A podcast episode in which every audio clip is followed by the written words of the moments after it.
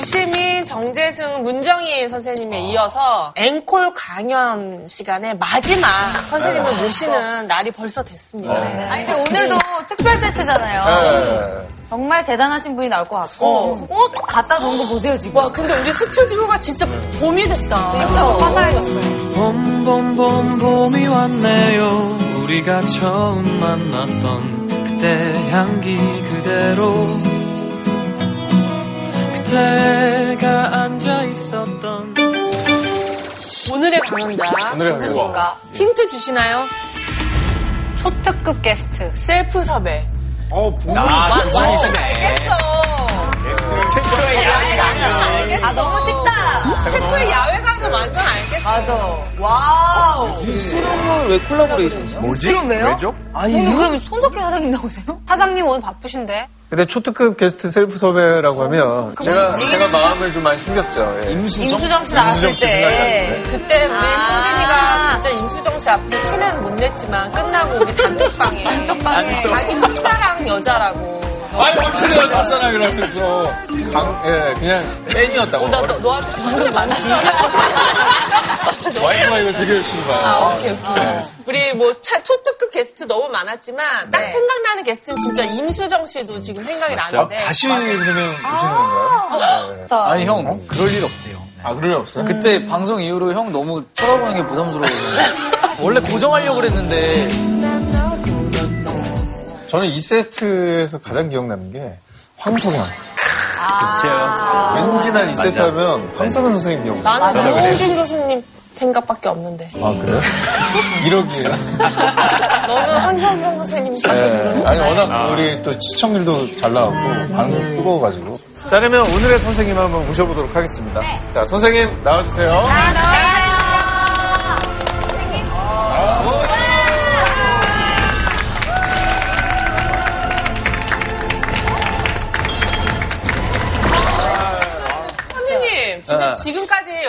스튜디오에 나오신 우리 강의자 선생님 중에 기억나는 분이 진짜 선생님밖에 없는데 얘는 황석영 선생님. 얘는, 방송이지. 얘는 황석영 선생님밖에 기억이 아, 안 그, 난다고 그 프로가 그랬어요. 워낙에 임팩트가 강했잖아. 그리고 또 재밌었고.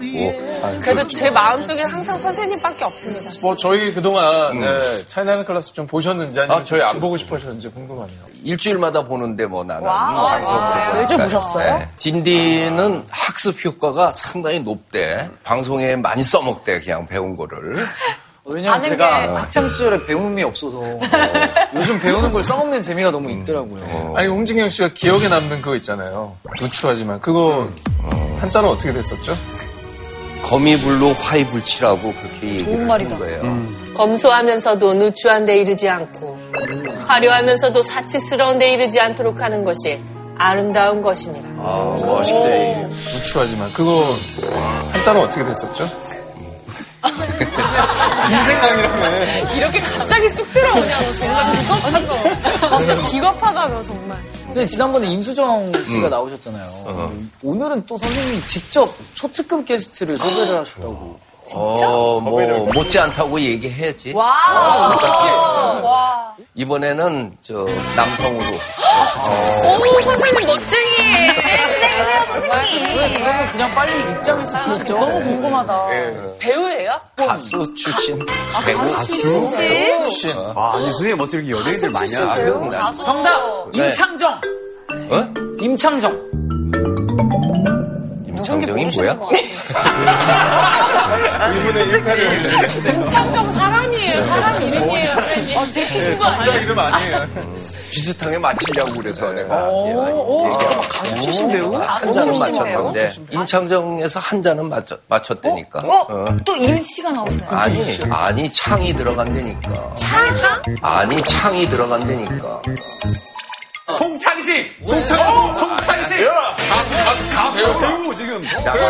이세창! 갑자기. 그분이 왜? 아 설마 설마 동방신기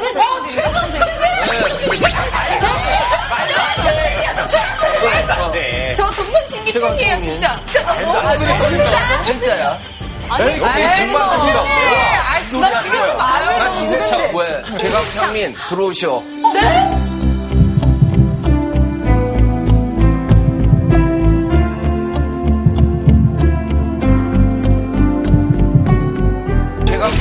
들어오셔. 네? 우와!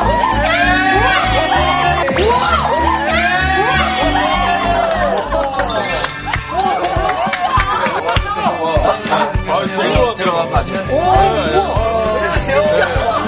네, 안녕하세요. 셔. 다들. 어, 안녕하세요. 너무 처음이에요. 아니, 손, 손 떼세요. 했는데 달라는데 본 적이 없어서 아니 저 잘생긴 인간 처음 봐요. 네, 일단 뭐 앉아서 그러면 얘기 한번 해볼까요? 안녕하세요. 동방신기의 최강창민입니다.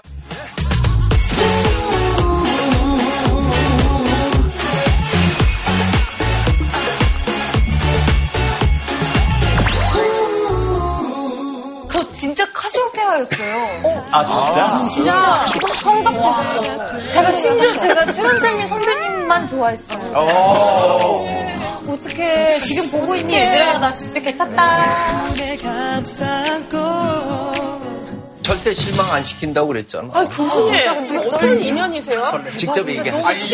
아, 제가 그 유영준 교수님께서 강연을 하셨던 5대 궁궐 이야기도 같이 시청을 했거든요. 근데 네.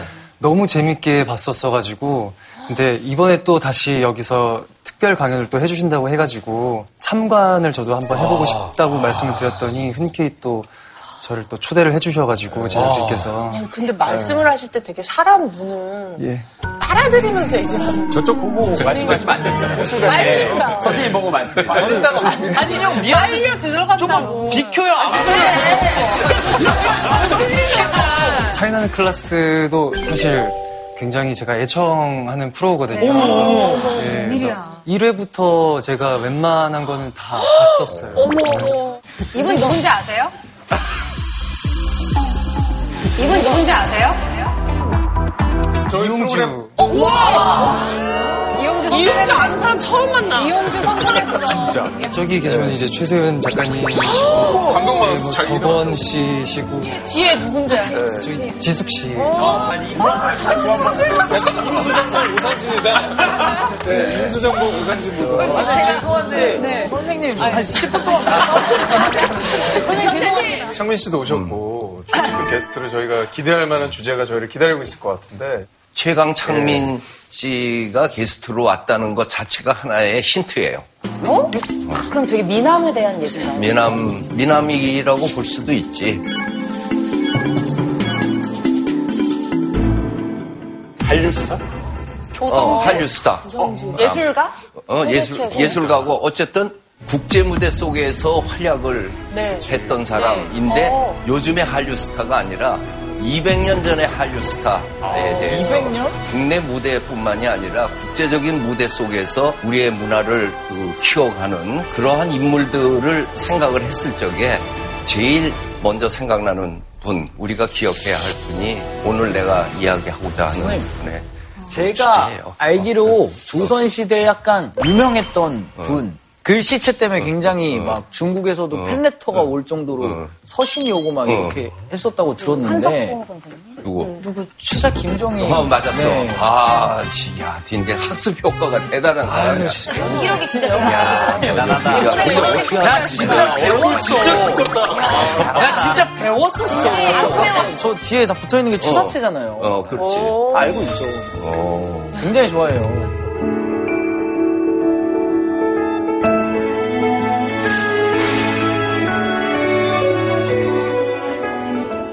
아는 대로 얘기해. 추사 김정희에 대해서 제주도. 아는 대- 제, 제주도 유배. 유배. 또 호가 많으세요. 그래서 호가 많다. 완당이라는. 어, 완당이라는 호. 아, 완당이라는 호가 어떻게 해서 생겼는지까지 아시나? 완당이라는 호는 오늘 배워보도록 하겠습니다. 네, 그렇죠. 정답이네. 음석하게 대가로도 알죠. 아, 이거 그렇지. 좋다, 좋죠. 금속하게 뭐지? 비문에 새겨진 글자. 글자로, 그렇지. 네. 어. 전 세안도. 세안도 또. 그 세안도에 나오는 그림에 있는 그 곳도 제가 받고 아, 지금 아, 게스트 말씀해 말씀해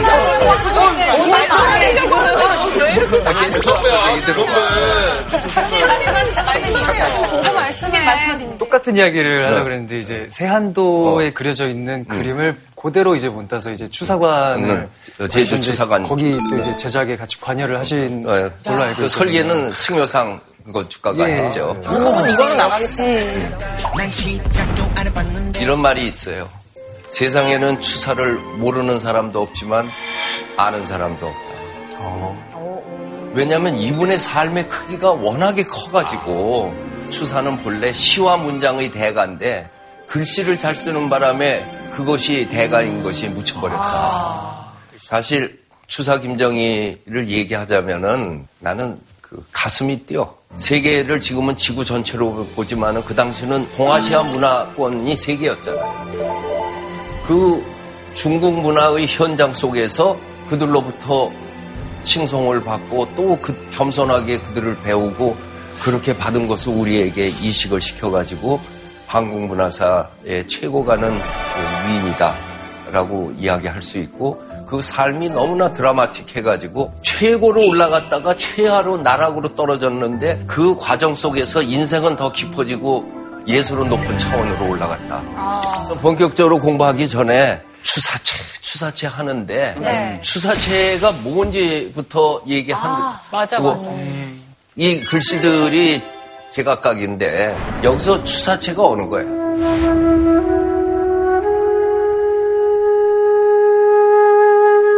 그 오른쪽에 두 개는 잘 모르겠고요. 네.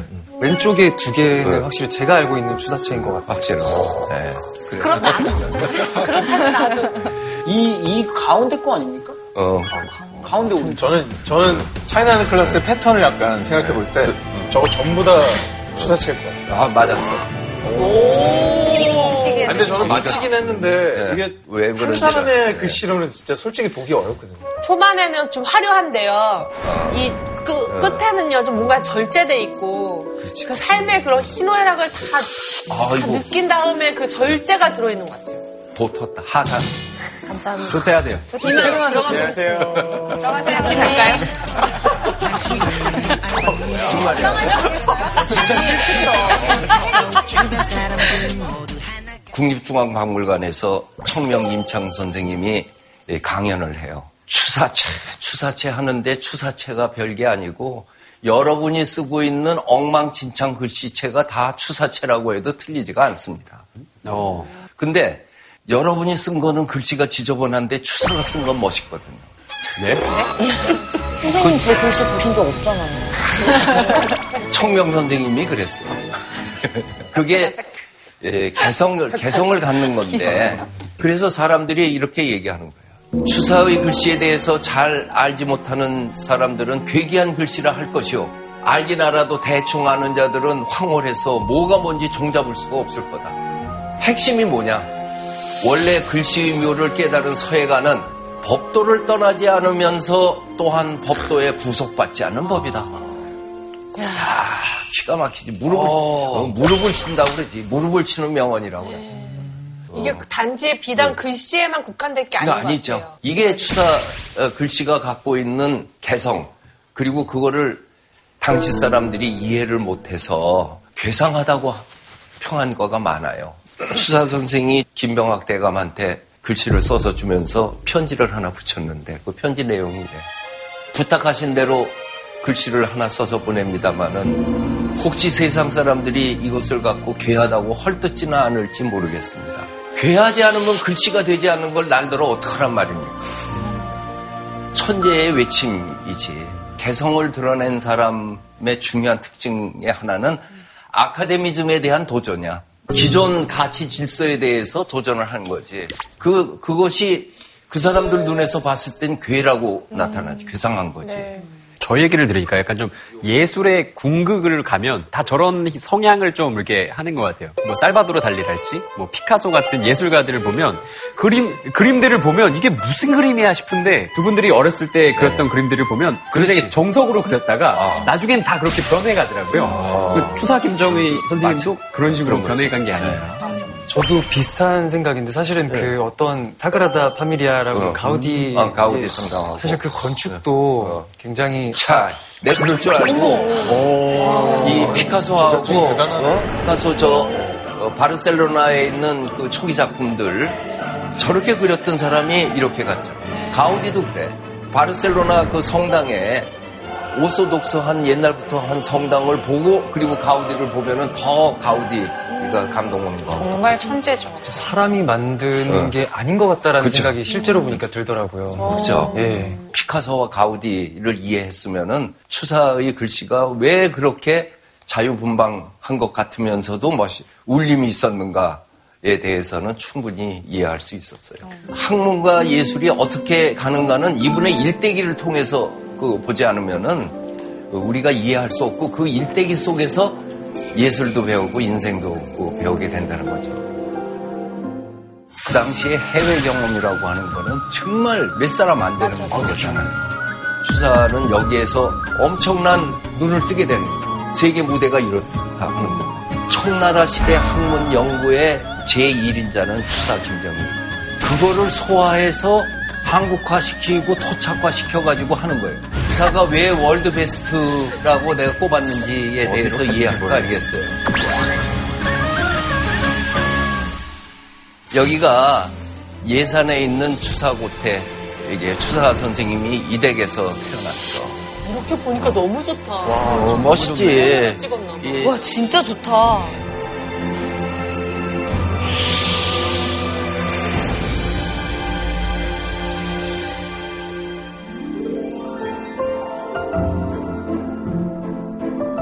추사 김정희 선생의 증조 할아버지가 영조대왕의 사위가 됐잖아. 그러면은 왕가의 자손집의 품위를 위해 가지고 저런 집을 하사를 해요. 53칸짜리 집을 그 지어준 것이 지금 예산에 있는 추사고태 경주 김씨의 멋있다. 추사고태에게요. 추사 선생이 여기서 태어날 적에 전설이 있는데 어머니가 여기에 회임을 해갖고 여기서 오는데 이 동네에 있는 우물들이 다 말랐대요. 그리고 소나무들이 다 비실비실 죽으려고 그러다가 추사가 태어나고 나니까 다시 샘이 솟고 소나무들이 살았대. 우리 집도 그랬는데 부도 났다 저 태어나니까 갑자기 완전 집이 막 어, 금덩이라고 아니, 어디에 갖다 붙이는 거야? 그래. 집에서 나도 저렇게 이쁨 받았어요 그랬겠지. 정말 자신인데 왜 그래? 우리 엄마 이 방송 보고서 누나 되게 미워해 맨날 나보고 바보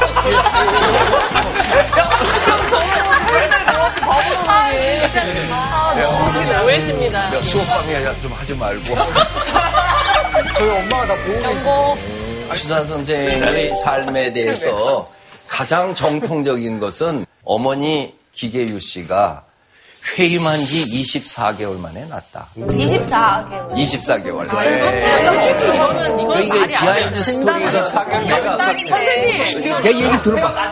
뱃속에 15개월 이상 이- 있으면 산소가 부족해서 애들은 아, 할내수 얘기 없어요. 들어봐요. 대동기문이라고 하는 책에는 또 뭐라고 나왔냐면 김정희 어머니 기계유 씨는 회임 기간이 비정상적이어서 추사는 24개월 만에 낳고 동생 김명희는 18개월 만에 낳았다. 이렇게 나와 있어. 약간 신격화시킨 거 아니에요? 신격화했겠지. 너무, 네, 과- 뭔가 하여튼 그 남과 다른 것이 있다고 하는 거가 그런 식으로 표현이 됐다고 봐야겠죠. 그렇구나. 추사 아버지의 사형제 중에 아버지가 막내였는데 일곱 살고 무렵에 큰 집으로 양자로 들어가게 돼요. 왜 자기 부모님이 있는데 왜 왜 큰 집으로 양자로 들어가요? 옛날에는 대를 이어가기 위해 가지고 그 집안에 아들이 없으면은 친척 중에서 고학렬 속에 있는 사람 중에서 양자로 데려와. 그걸 양아버지라고 그러죠. 기르는 아버지. 그래서 대- 양자를 데려올 땐 되도록이면은 어렸을 적에 데려와. 입양하는 거니까. 그럼 어쨌든 이런 집에서 살고 있는데 입춘대길이라고 하는 글씨를 쓴 거야. 추사가.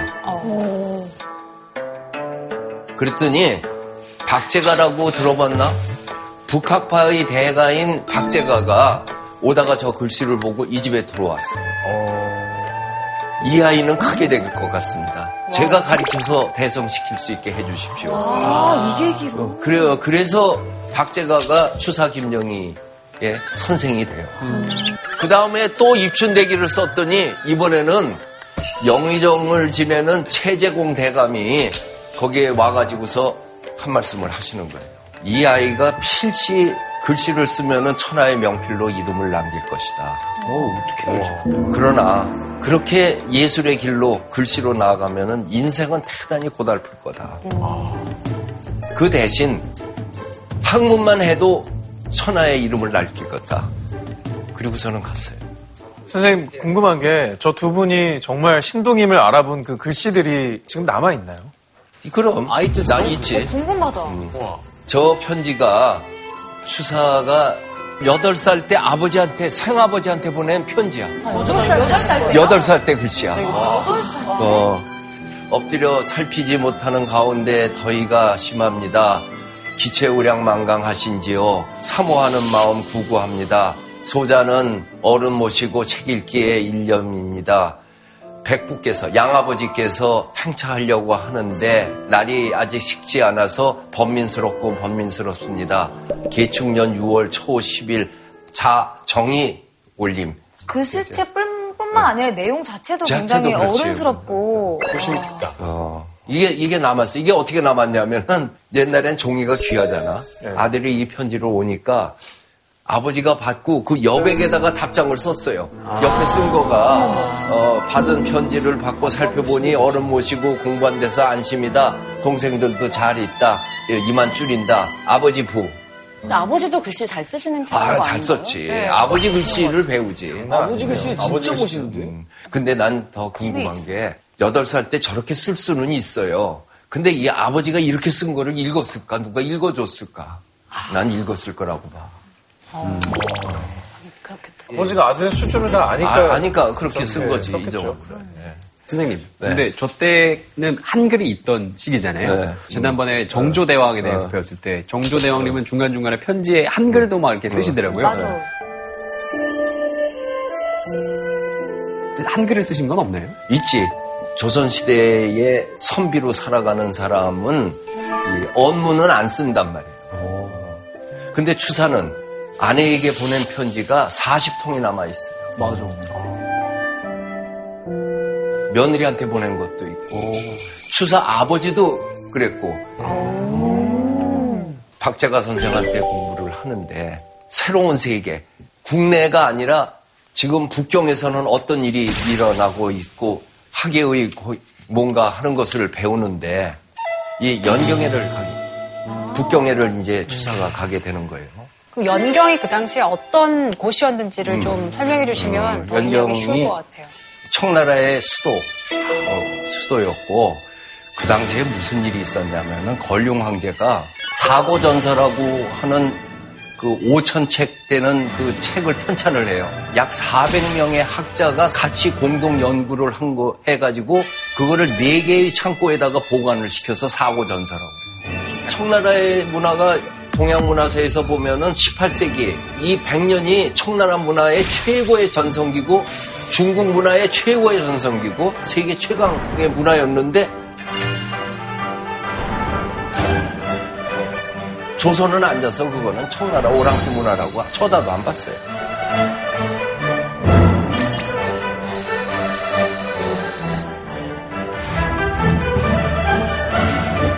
추사 이전에 있었던 그 북학파들의 이야기 이거에 대한 이해가 없으면은 추사를 얘기할 방법이 없어요. 추사가 이룩한 거는 추사 자신이 이룩한 것보다 앞에 선배들이 했던 거를 다 모아가지고 이분이 완성을 한 거거든요. 동지사라고 들어봤지. 동지사가 뭐 북경에 갔다 그런 얘기 못 들어봤나? 그건 뭐 들어봤어요. 뭐? 그때 연암 박지원 어, 선생님께서 그렇지. 파티에 가려고 어, 가는 거, 연경 가는 네, 거. 연경에 어, 가시고. 어. 동지사는 동짓날 가기 때문에 동지사예요. 동짓날 가는 이유가 달력받으러 가는 거야. 동지가 1년의 시작이에요. 우리는 동짓날이라면 끝이라고 생각하는데 1년의 시작은 동지야. 팥좀 먹는 날. 그 아버지가 예, 예. 이조 참판을 하고 있어서 이 사절단이 갈 적이면은 자제군관이라는 제도가 있어. 고급 공무원, 정사, 부사, 서장관은 자기 아들이나 동생이나 조카 중에서 한 명을 수행원으로 데려가서 마음껏 거기를 경험할 수 있게 해줘요. 조선시대 후기에 북학파를 일으킨 홍대용, 연암 박지원, 추사 김정희 전부 자제군관 출신이에요. 그쪽에 학자들하고 예술가는 마음대로 만나는데 박재가라고 하는 분은 연경에 네 번을 갔다 왔어. 여기 유리창 거리, 저 북경의 인사동 거리지. 어, 지금 저 서화 서화 써 있잖아. 박재가 저분이 그 중국 사람들의 최고 가는 학예인들하고 얼마나 많이 알았는지 중국의 학예인들하고 주고받은 표- 저 시, 옛날은 저 노래 주고받는 게 아니라 시를 주고받았잖아요. 그 시를 모아서 책을 낸 호저집이라고 하는 책이 있어요. 그 책에 실린 중국 사람이 179명이야. 근데 그때 어떻게 그렇게 그렇지. 친구가 돼요? 한국에서 그러니까- 누가 왔잖아. 그러면 내 친구들 부르는 부르지. 거지 술자리에. 어. 야 올래? 이러면서. 와. 근데 와- 오면은 아 만나서 기, 기쁘다 하고 시를 써. 그러면 그 사람은 그 시를 바꿔서 화답으로 또 시를 써줘요. 음.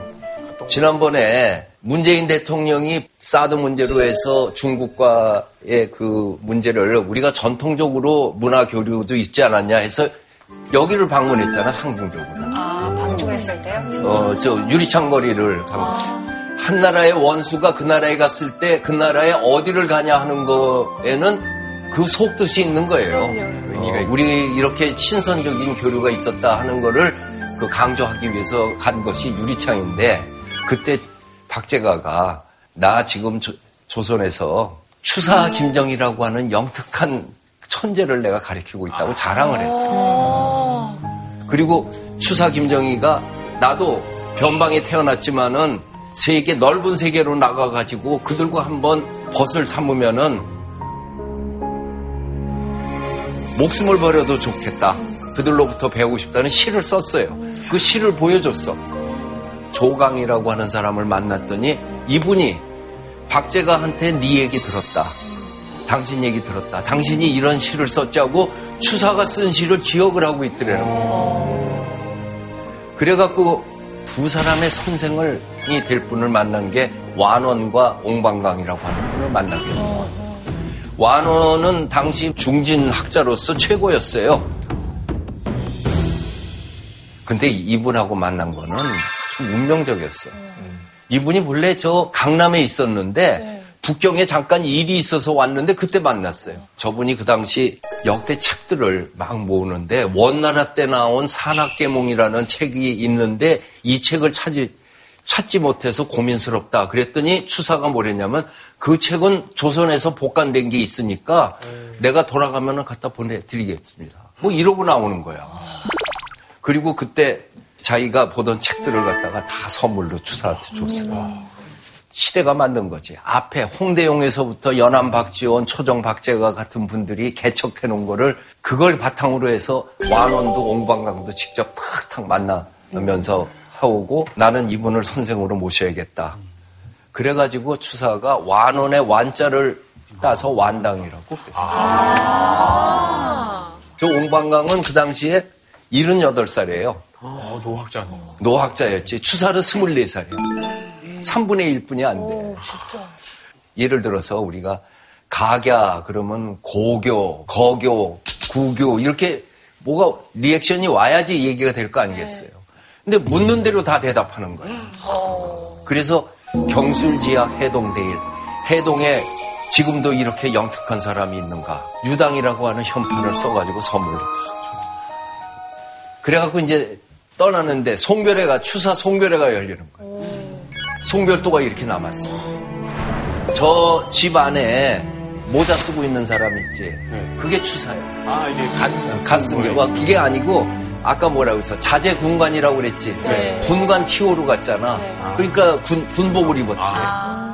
저기 모인 8명이 송별시를 다 써서 여기다 붙이고 그거에 답사로 추사가 쓴 시가 추사 선생 전별첩이라고 하는 첩이에요. 그래서 추사는 여기에서 엄청난 눈을 뜨게 되는 거예요. 세계 무대가 이렇다 하는 거가. 이들과의 교류를 끝까지 하는데 그걸 연구한 분은 후지츠카 치카시라고 하는 일본인 동양 철학자가 밝혀내요. 서울대학교 전신이 경성제국대학이잖아. 1926년에 거기에 동양 철학과 교수로 와요. 이분이 그냥 인사동 한남서림 이런 데에서 북학자와 관계되는 건 다 긁어 모아서 샀어요. 그래서 추사 편집값은 후지츠카가 다 올려놨다고. 그리고 다 모으는 중에 그 유명한 세한도도 이분 컬렉션이 있어요.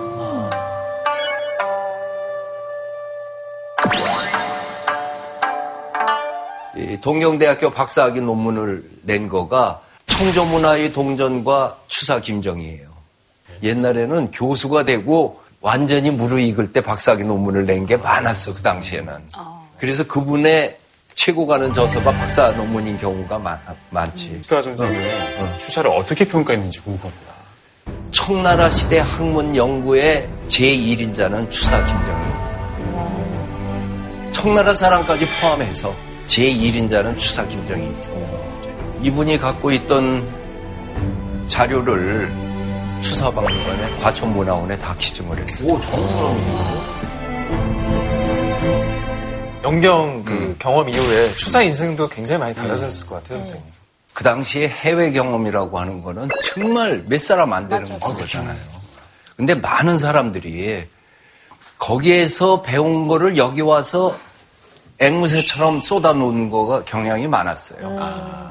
근데 추사 선생은 그거를 소화해서 한국화 시키고 토착화 시켜가지고 하는 거예요. 중국에서 청나라에서 금속학을 기초로 해갖고 새로운 문화를 만드니까 우리의 비를 연구하는 거예요. 그래서 진흥왕 순수비를 조사하러 가는 거예요. 근데 그 당시에는 저게 지- 진흥왕 순수비인 줄 몰랐잖아요. 무학대사비라고 그랬어, 저게.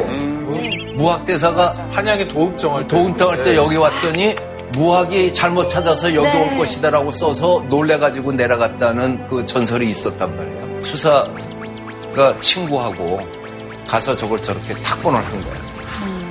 탁본을 가서 해봤더니 거기에 써 있는 거가 진흥왕 순수비라고 써 있는 거예요. 그리고 그 옆에 저쪽에 보면은 써 있는 글씨가 추사 김정희가 몇 년 몇 월 며칠 조인영이하고 왔고 몇 년 몇 월 며칠 김경현하고 여기를 다녀갔다. 그렇게 써서 옆에다 써놨어요. 추사 선생에 의해 가지고 무학대삽이라는 전설이 진흥왕 순습이라고 하는 사실을 그 추사가 다시 세상에 알렸죠. 잊혀져 있던 역사를 끄집어 끄집어낸 거죠. 큰일 하셨다. 그 다음에 또 하나 간 거가 경주에 있는 무장사터에 저기 3층 석탑 하나 보이죠? 예. 경주 보문단지 거기에서 암곡동으로 가서 암곡동에서 산속으로 한 시간을 걸어가면은 저 절이 하나 나와.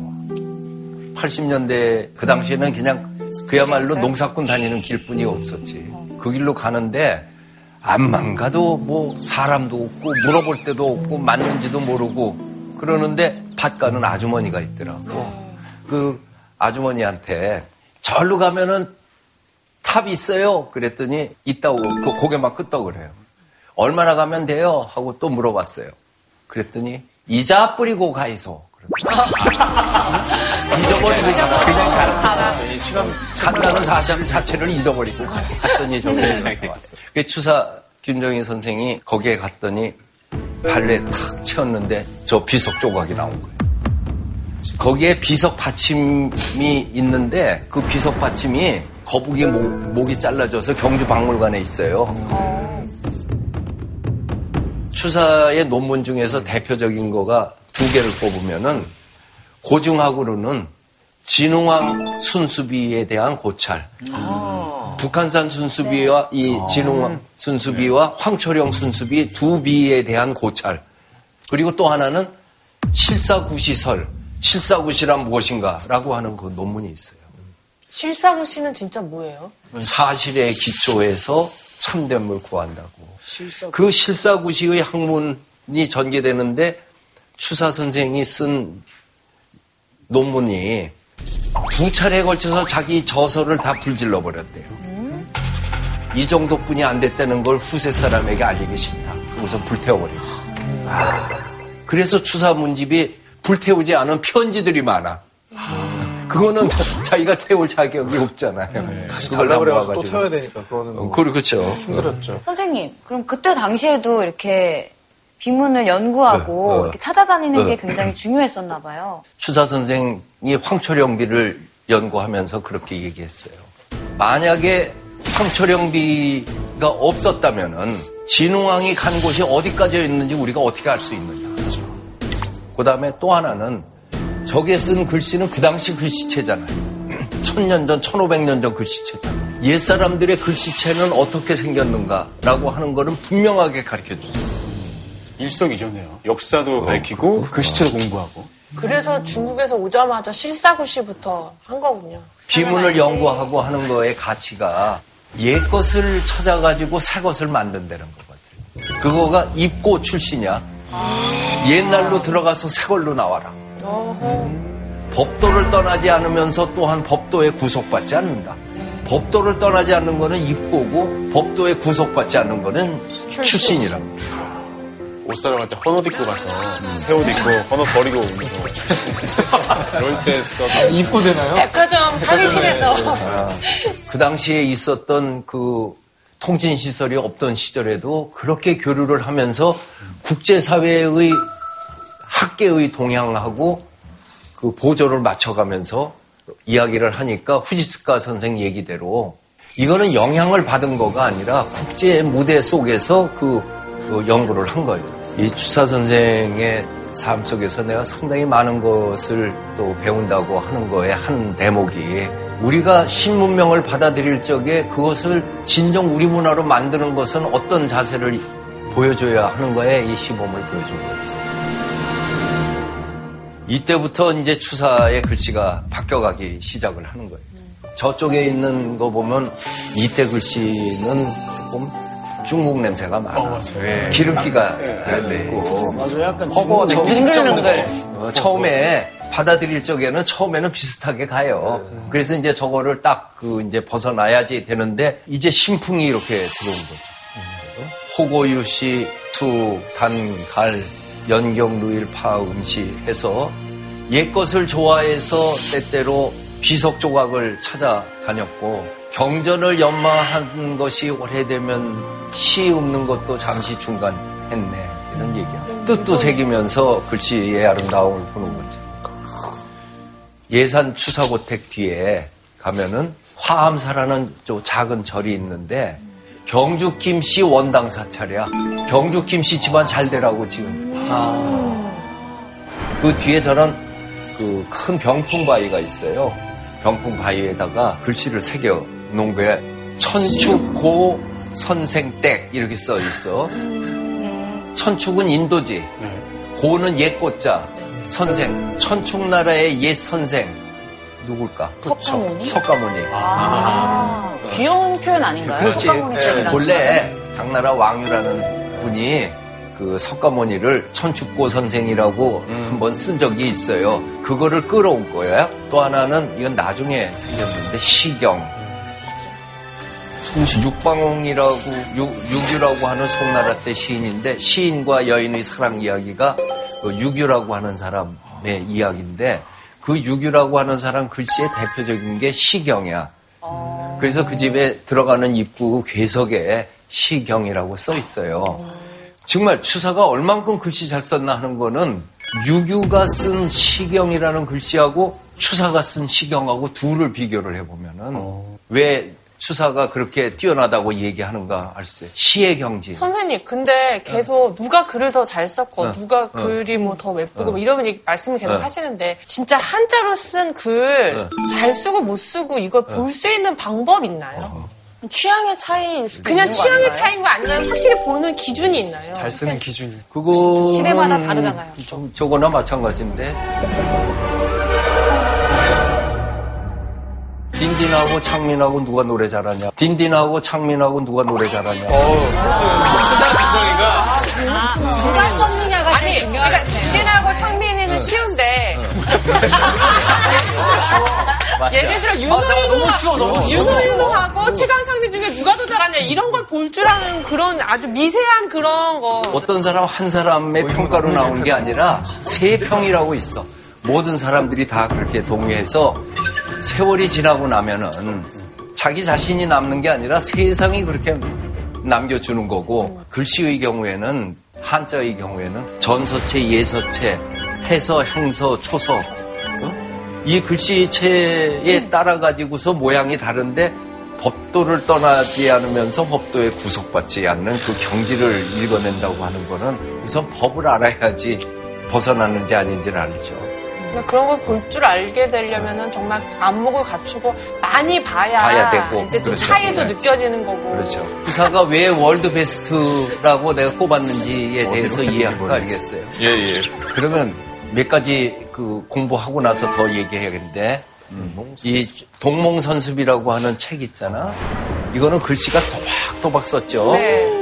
그리고 저쪽에는 뭐라고 짤라거리듯이 이렇게 해놨는데 이게 어떻게 된 거냐면은 동몽 선습 어린아이의 목매함을 깨쳐주는 첫 번째 먼저 공부하는 학습하는 거가 동몽선습 상강 오륜 배웠잖아.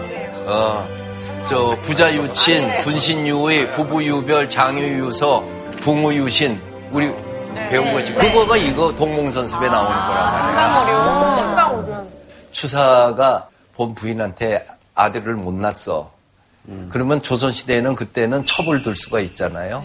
그래서 첩을 둬가지고서는 형우라고 하는 아들을 낳았어. 요 다음에 우리 아들은 이 책을 가지고 공부를 하라고 자기가 써서 책을 놓고 바운딩을 하고 마지막에 추사가 그렇게 썼어요. 우리 아들이 커서 이 책으로 공부하라고 써서 준다 하면서 아 버지가 아들 교과서를 만들어 준 게 완전 한정판이잖아요. 근데, 근데 한권 아들은, 유일본 아들은 그 옆에다가 낙서하고 막 그렇게 돌림 선생님, 얘기했지. 근데 궁금한 게 저기 보면은 어. 글씨 빨간색으로 약간 써놓은 글씨들 있잖아요. 어, 어. 저건 뭐예요? 거기 저그 공부하면서 이제 또 들어간 거지 나중에. 실제로 근데 썼던 귀엽다. 난더더 기가 막힌 것이 추사 선생이 보통 막 쓰면 저렇게 쓰는 거야.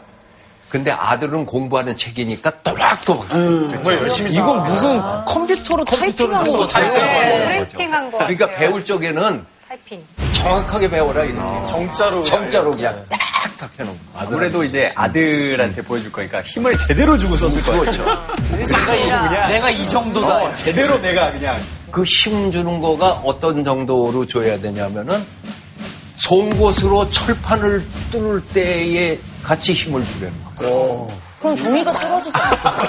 그거 부시니까 안 떨어지지. 붓으로 글씨 쓰다가 어, 틀려요. 어. 그러면 어떻게 해요? 맞아. 그게 여러 가지 방법이 있는데 이런 경우에는 아마 처음부터 다시 썼을 거고 그 어떤 거는 틀린 자리는 동그라미를 이렇게 옆에다 치고 그리고 이 맨 끝에다가 거기다 한 자라고 틀린 자는 이거다라고 써. 아, 문자 잘못 보냈을 때 별표 쳐가지고 하나 보내듯이. 이 붓이라고 하는 것의 발명은 지필묵의 발명은 그거는 참 인류 문화에서 어마어마한 발명이었어요. 아, 추사 김정희도 장비빨이 좀 있었나. 아 진짜? 장비빨은 어마어마했어. 아, 왜냐면 저도 서예를 한 4, 5년 배웠는데 쪽제비 털에 그럼 쪽제비 털. 예, 제일 고급 그리고 먹도 종류 엄청 많잖아요. 알코올이 장비 욕심나. 종이도 스며드는 종이가 있는가 하면 미끄러지는 종이가 맞아, 거 맞아. 아니에요. 뒷면 재질도 맞아. 다르고. 최고로 치는 붓이 서수필이야, 서수필. 쥐 수염으로만 만든 붓이야. 와, 그거 진짜 비싸겠다. 수염 몇 번? 지금 지금 이거 몇 개나 된다고. 잡기도 힘들고, 아. 그게 왜 그러냐면은 말꼬랑개를 하도 움직여서 뻗어요. 토끼털은 가만히 있기 때문에 부드러워. 네. 쥐가 수염이 요놈이 놀랄 때마다 화짝화짝 쓴다고. 그러니까 맨날 가만히 있는 게 아니라 그냥 놀래갖고 화짝화짝 쓴게 평생 동안 이거 섰다가 하니까 부드러우면서도 빳빳해지잖아. 그래서 그쥐 수염 한 마리당 중에서 몇 가닥 있나요, 보통? 어? 수염 한 마리. 몰라 안 잡아. 만화에서 보면 여덟 가닥이야. 관리를 이렇게 잘하잖아요. 쥐가 이렇게 가끔 관리를 합니다. 아, 그리고 그거, 그거 전문으로 파는 사람은 양식해가지고 계속 놀래키겠네, 쥐를. 그래서 야, 근데 여기 말 맞아. 서수필 중에서 장기를 제일 제일. 비싼 거가 배 밑창에서 사는 쥐만 잡아서 만든 서수필이 제일 비싸. 깜짝 거 계속. 쩌버닥 소리 때마다 이게 뱀 일리가 있어. 어, 일리가 있지. 이게 다 장사 머리예요. 추사 김정희 선생의 좀 인간적인 면모를 알 수 있는 에피소드들이 좀 있나요? 아, 많지. 수사 선생이 중국 사람만 좋아한 게 아니고 우리 학자들에 대한 존경이 언제든지 있었거든요. 다산 정약용 선생이 아버지하고 치- 같은 급이에요. 희한한 것이 두 분 다 우리 위대한 분 아니겠어. 네. 위대한 사람은 다른 것이 추사는 노론이고 다산은 남이냐. 그런데도 추사는 다산을 그렇게 존경을 했어요. 저 수선화 얘기를 꼭 하고 싶은데 연경에 갔다 오는 사신들이 의주 들려서 평양 들려서 개성 들려서 서울로 오잖아. 올 적이면은 서물 보따리에 의주 부인한테는 뭘 주고 평양 감사한테 뭐 주고 우리가 뭐 해외 갔다 오면은 뭐 누구 뭐 주고 사오듯이 그렇게 이제 선물 사온다고 추사가 아버지한테 수선화 사온 거 여긴 수선화가 없으니까 귀했잖아요. 그 수선화 아버지 저 주십시오. 그래 가자라. 그랬더니 여기 남양주 두릉에 귀양사리에서 풀려 나와 있는 다산 선생한테 바친 거야. 그래서 다산 선생이 그 수선화를 보고서 쓴 시가 수선화라고 하는 시야.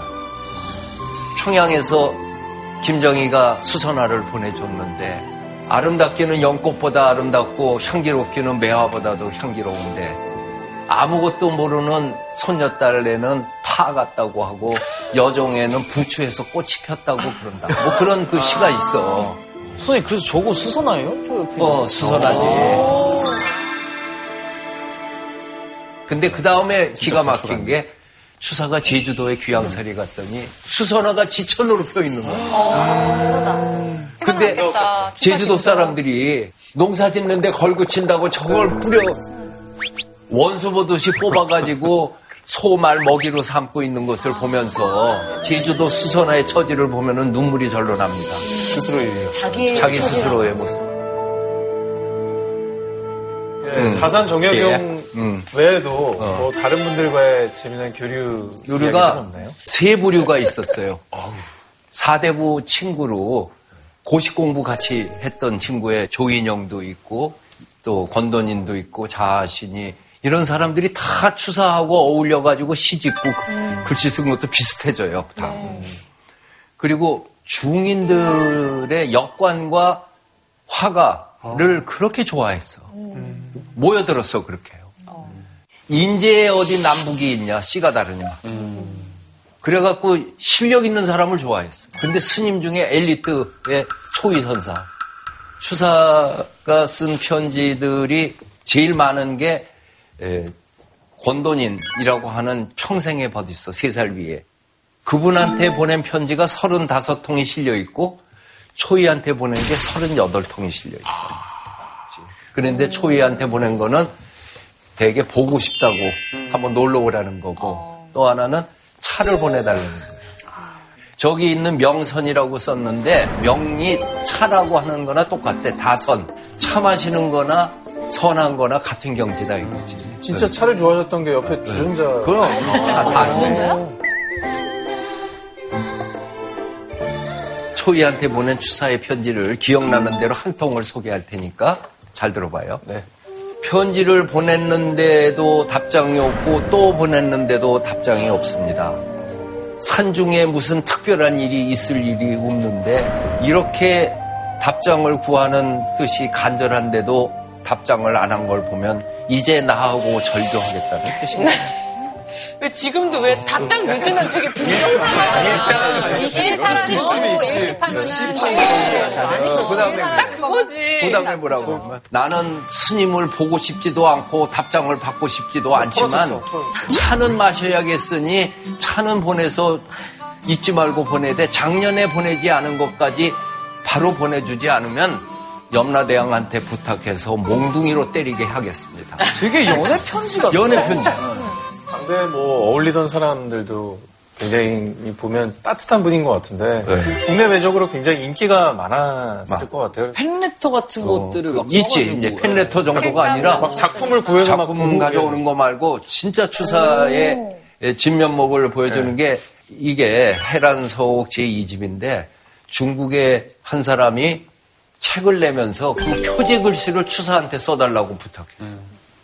그래서 저기 해란 서옥 제2집 계림 김추사제라고 썼잖아. 이 사람이 제2집을 내면서 추사한테 부탁해서 추사가 써줘서 중국에서 간행된 책이에요. 정조경이라고 하는 중국 사람이 추사를 존경해가지고 보내준 그림이 하나 있어. 이 그림인데 문복도라고 하는 그림인데 어떤 사람이 역관을 통해서 선물을 가져와서 봤더니 저 두루마리 그림이야. 근데 참 중국 사람처럼 그렸다. 저 문복도라고 하는 거는 배를 쓰- 이렇게 문지르면서 편안하게 받으십시오 하고 그 다음에 써 있는 글을 그대로 읽으면은 완당 선생은 이름은 익히 들었지만 나는 한 번도 본 일이 없지만 사람들에게 들은 선생님의 모습을 그려서 제가 인사드리오니 이 그림을 받으면 선생님께서는 수염을 쓰다듬으면서 한번 껄껄 웃어 주십시오. 한풍 몇 년 몇 월 며칠 강남 정조경 올리는 팬아트다, 그렇지. 진짜 팬아트지. 그 당시에. 현미 씨는 어, 어때요? 기억에 남는 팬들이 보낸 특별히 뭐 외국에서 온 선물 같은 거. 어, 약간 여기서 이제 기사 제목이 나올 것 같은데. 창민 이거 받아봐. 뭐. 현미 씨는 어, 어때요? 기억에 남는 팬들이 보낸 특별히 뭐 외국에서 온 선물 같은 거. 어, 약간 여기서 이제 기사 제목이 나올 것 같은데. 창민 이거 받아봐. 뭐 이런 거. 군 복무 기간 중에 이제 팬분들이 보내주시는 편지는 진짜 하나하나 전부 다 읽으면서 네, 네, 그때의 기억이 정말 아, 내가 이렇게 정말 많은 분들한테 이렇게 사랑을 받고 있구나라는 생각이 드는데 지금 교수님께서 말씀하시는 것처럼 그 당시에 음. 추사 선생님께서는 이렇게 그런 시대가 아니잖아요. 네. 국가를 막론하고 이렇게 팬레터가 왔을 때 참 되게 맞아. 뿌듯함을 많이 느끼셨을 것 같아요. 무조건 자료 보내준 사람을 제일 좋아했어요. 자료. 자료 보내주는 거. 역관들이 중국에 갈 적이면은 추사 선생한테 와가지고 작품을 또 받아가. 그쪽에 이제 선물용으로. 그래서 우리가 좀 더 일찍부터 연구했으면은 중국에서 추사 작품을 많이 사올 수 있었습니다. 그리고 몇 개 사온 작품들이 있어요.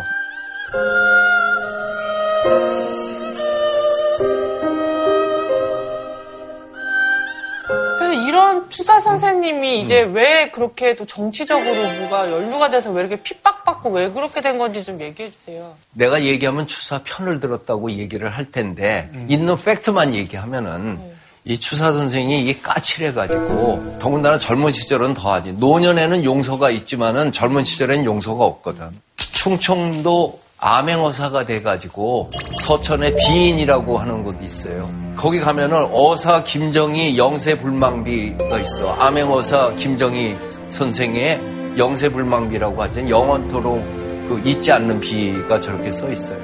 조사를 하다가 비인 현감을 그 자리에서 삭직을 시켜버렸어. 비위가 있고. 이분이 5년 후에 올라가가지고서는 그때 추사를 치는데 추사를 치는 게 아니라 추사 아버지를 쳐. 그래서 아버지 쳐서 아버지가 고금도에 유배에 가서 3년 있었어요. 그래서 추사 아버지 유배 생활하는 거 고금도에 가서 있다가 또 올라왔죠. 그래서 그, 그 사건은 그걸로 끝난 줄 알았는데 추사 선생이 병조 참판이 됐는데 이번에 대망의 동지 부사로 임명이 돼서 북경에 30년 만에 가게 됐어요. 그런데 바로 그때 또 이 안동김 씨 집안에서 그 치기 시작을 하는데 그 당시 이 정치 구조를 보면은 안동김 씨가 한 그 다수당이고 반 안동김 씨 세력이 있었어요. 이게 서로 그냥 엇갈리면서 정치적으로 그 공박을 하고 있던 틈에 표적이 됐던 거죠. 그래가지고 결국 끌려갔어. 끌려가고 곤장을 맞고 국문을 받고 있었어. 그때 북한산 순수비 같이 조사 갔던 조인영 이분이 그때 우의정이 됐어요. 순조 임금한테 가가지고 독대 신청을 하고 상소를 올려요. 추사 김정희가 이런 일을 했다고 하는 것은 천 번 만 번 죽어 마땅합니다. 그리고 이제 그러나가 나와야지. 그러나. 그러나. 그가 그런 말을 했다고 하는 구체적인 것의 증거도 없고 이것을 증언할 사람은 다 죽어서 없지 않습니까? 이 인재를 보호해 준다고 하는 의미에서 국문을 중단해 주시기 바랍니다. 국문을 중단하라. 그 대신 멀고도 험악한 섬 제주도. 네, 위리안치 탕자나무 울타리 안에서만 사는 거. 그러니까 그 당시에 제주도로 이렇게 보내는 게 네. 거의 죽는 거라던데. 뭐 그 죽는 것까지는 아니어도 가는 길이 너무 그렇죠. 험해서. 배 타고 가는데 열흘이 걸리는 그러니까요. 음, 거리였으니까. 근데 위리안치가 그러니까 일정 부분을 벗어나지 못하는 거예요? 아, 그러니까 귀양살이가 굉장히 여러 가지가 있는데 가장 일반적인 게 군, 죽은 안치라고 해서 강진현에 안치시켜라. 그러면은 강진현 안에서는 아무 데고 가도 돼. 그러니까 저 다산 선생이 18년 살면서 네 번 집을 옮기는 거가 그 울타리 안 동- 동네 안에서는 자유로운 거예요. 네. 그건 해볼만 하네요. 여행 왔다 생각하고. 제주도도 대, 개 정치범들의 경우에는 위리안치라고 해서 네. 탕자나무 울타리예요. 가시나무 울타리예요. 근데 가시는 탕자나무잖아, 이거. 네. 그 탕자나무 울타리 안에서만 있는 거. 그러니까 지금 교도소는 감옥 방 안에 있는 거지. 예, 이 귀양살은 이건데 가택연금이네. 네, 가택연금이지. 예, 아, 정확해.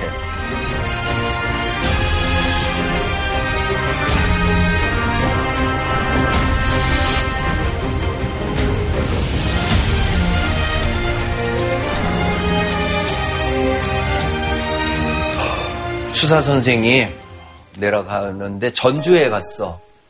전주에서 자는데 그 당시 전주의 최, 그 지방의 최고 가는 서예가가 창암 이삼만이라고 하는 분이 있어요. 전주 지역에서 아주 유명하죠. 이분은 굉장히 토속적인 글씨야. 어, 이런 식으로 글, 글씨를 쓰는데 예쁜 것 같은데. 줄껍질처럼 썼어요. 그러니까 추사가 그냥 한 수로 딱 그 사갈치 해가지고 영감 여기서 글씨로 밥은 먹겠시다 뭐 그런 식으로 그냥 그 픽하고 갔더니 제자들이 암만 자기가 명필이라도 우리 선생을 저렇게 모욕 줄 수 있냐고 가서 막 뭐 어떻게 하겠다 뭐 그랬더니 창암이 참아라. 저분이 글씨는 잘 쓰는지 몰라도 조선 구세 조선 종이가 갖고 있는 순수한 맛은 모르는 것 같더라. 내더라. 그랬다는 거예요. 굳이 그렇게 할 필요가 있었나? 괜히 집에 까칠했네요, 진짜. 까칠해서 그렇지. 그때만 하더라도 그냥 자기가 있는 대로 이렇게 너무 프로? 이분한테만 그랬다가? 더 심해요. 해남 대흥사를 가게 됐어. 해남 대흥사에는 초위스님이 있잖아. 네. 완도에서 배 타고 가는 거예요. 대흥사에 갔더니 대웅보전이라고 글씨가 써 있는데 이게 추사 이전에 최고 가는 명필이 원교 이광사 그분의 글씨예요. 글씨 잘 썼지 힘있게 뭐라, 뭐라, 이것도 뭐라 그랬어요? 후이한테 지금 조선의 글씨가 이렇게 돼 있는 거가 원교 이광사의 악영향 때문에 그런데 저거 현파 띄라고 그랬어. 자기가 써 새로 써준다. 띄었어, 띄었어 그래서. 아, 띄웠어요. 띄었어요. 눈치를 보고. 어째 절친이었나 봐. 그래 그래가지고 대웅보전뿐만 아니라 무량수각이니 이런 현판들을 자기가 다 써줘. 써. 저거 이- 이런 글씨를 써줬어요. 도장 깨기를 네, 어떤 우정전 깨기, 어. 진짜. 아니 근데 그래서 봐. 꼰대 아닌가 그러면? 남의 거를 남의 걸 이해하고 내 거를 이렇게 해야 되는데 남의 건 다 까고 자기 것만 맞다 그러면 그렇게 까칠한 사람이었으니까 이 귀양살에 가는 거야. 그 귀양살이 동안에 그 모든 것을 수양을 해서 다른 사람이 돼서 돌아와. 인생의 반전이 있는데 추사의 삶 속에서 우리가 많은 것을 배운다는 거지. 선생님, 근데 아까 되게 따뜻한 사람이라고 하셨는데, 이건 조금. 까칠하지. 이런 거에 대해서는 엄- 자기 전공에 대해서는 엄청나게 엄, 엄격했어. 전형적인 천재의 느낌이 좀 진짜 나네요. 그렇죠. 약간. 자기 주장이 어마어마하게 강했던 거죠. 그렇죠. 그때 제주도로 귀향살이 간 게 아니라 동지 부사가 돼서 연경에 가갖고 중국 사람들 만나서 더 기고만장했으면은 추사가 어땠는가. 지금도 정설로 되는 게 추사체는 제주도 귀향살이 이후에 완성됐다. 귀향살이 가면서 권돈이에게 보낸 편지에 이랬어. 행실치고 조생에게 욕되게 하는 것보다 추한 것이 없고 몸에 형틀이 채워지고 곤장을 맞는 곤욕보다 더한 게 없는데 난 이 두 가지를 다 받고 지금 떠나. 월드 스타였는데 왕가의 사돈집 귀공자로 자라서 북경에 가가지고선 그렇게 날리고 끝없이 하고 수많은 친구와 제자들을 끌고 그랬는데 어느 날 그냥 확 부러지는 거예요. 그리고 그걸 인정하기가 힘들었지. 그쵸. 진짜 생각해보면 엄청 유명한 팝스타들도 갑자기 좀뭐안 좋은 일이 생겨가지고 이렇게 탁 나락으로 떨어졌을 때 네. 정신 못 차리고 하면은 그냥 그대로 나락으로 떨어지고 다른 사람들 다 무시하다가 죽잖아요. 하지만 이렇게 진경이 누나처럼 그래도 확실한 반전해서 선수였지. 더 화려하게 돌아온 경우도 있죠. 그치, 그치. 내가 언제 나라고. 누나 나락 잠시, 잠시 이렇게 안 보였던, 살짝 이렇게 안 보였던 적이 있어요. 여기까지 일방으로서 끝내고 그 다음에 이제 제주도 이후에는 다른 인생이 되니까. 메인 포인트를 지금 다, 다음 주에 하신다고요? 그렇죠 이제 이거 책을 고정할 수밖에 없겠군. 추사의 상징은 세한도지. 그렇게 대단한 것 같지 않은데 왜 이게 명작으로 그렇게 손꼽히는 거예요? 정밀 묘사를 잘하는 사람은 이런 그림을 못 그려요. 추사의 글씨는 젊었을 때부터 늙을 때까지 여러 번 변했다. 이거는 인간으로서 탐구한다는 얘기죠. 전적으로 너무 공감 공감하네. 이제 글씨 보는 맛을 한번 느껴볼까? 도전해보시죠. 그래.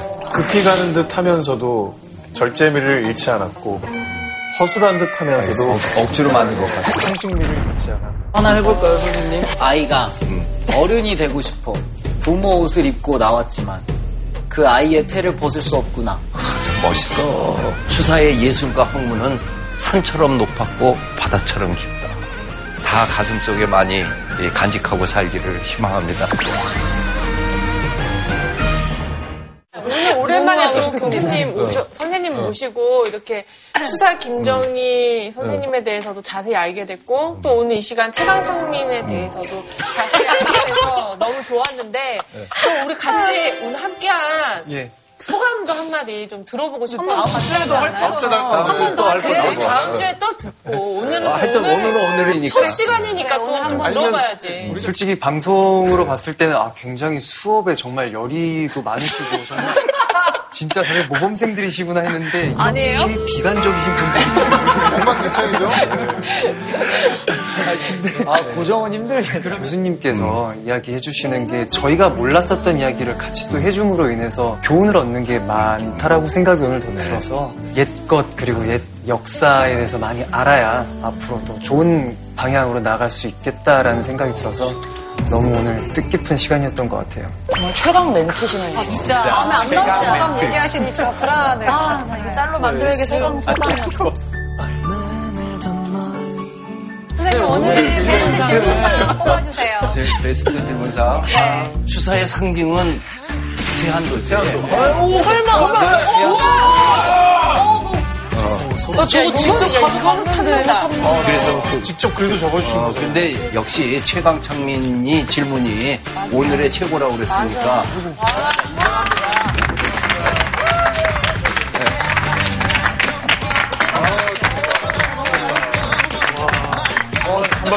바람 한 번 주세요. 와, 최고 선생님이다. 오늘 강의는 여기에서 마치겠습니다. 네, 감사합니다.